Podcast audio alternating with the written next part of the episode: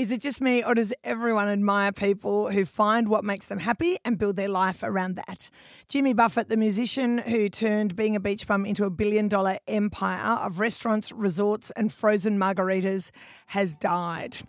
He was 76 years old. His family released a statement saying Jimmy passed away peacefully, surrounded by his family, friends, music, and dogs. He lived his life like a song till the very last breath.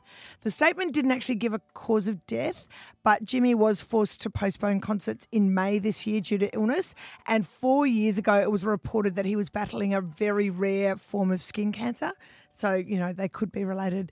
But James William Buffett was born on Christmas Day in Mississippi in 1946, but he was raised in Mobile, Alabama.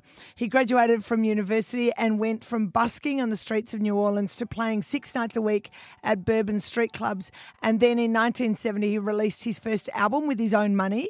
And um, it went well enough that he kind of had a country career going. But in 1977, he was visiting a friend in Austin, Texas, and they got wasted on tequila. The next day, he and the friend stopped for lunch at a Mexican restaurant before she dropped him back to the airport. Because they were hungover, they started drinking margaritas again, and he started doodling on a napkin about Margaritaville. Uh, he wrote some of it on the plane, and then he finished it while he was driving down to the Keys. He said there was a wreck on the bridge. We got stopped for about an hour, so I finished the song on the Seven Mile Bridge, which I thought was quite apropos. It was a huge success. Everyone wanted to live like Jimmy Buffett, and he made a lot of money. He used that money to build an empire. He started his business empire with a string of Margaritaville themed stores and restaurants in Key West.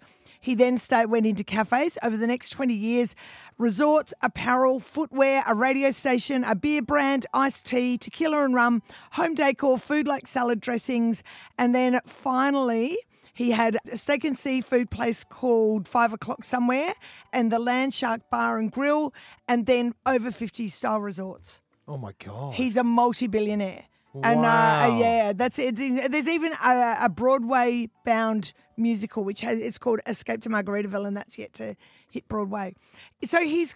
I just don't think anyone knows. He's to a lot of people, he's a beach bum, but he's not. He's that's a what I mean, to be the richest- incredibly successful businessman. Richest beach bum I know of. The other thing that we should mention about him is that there is a family here on the Sunshine Coast, Lionel, Lionel and Rita. Lionel's in a Jimmy Buffett tribute band, and for years, I reckon 20 years at least, they've been running fundraisers every year uh, to raise money for disabled kids on the coast. And Jimmy Buffett has come to know them. And I know they have a relationship with Jimmy Buffett. So we're thinking of you, Lionel and Rita, um, this weekend too, because I know that you'll be really sad about that. Claire from Coolum wrote to us and she said, Oh, we're massive fans. They were at the 2011 concert when Jimmy Buffett fell off the stage, and they also have gone and gone to the Margaritaville cafes in the US and, and eaten. He he was lucky he didn't decline quicker after that because Yeah. he did strike his head. It was a pretty nasty fall.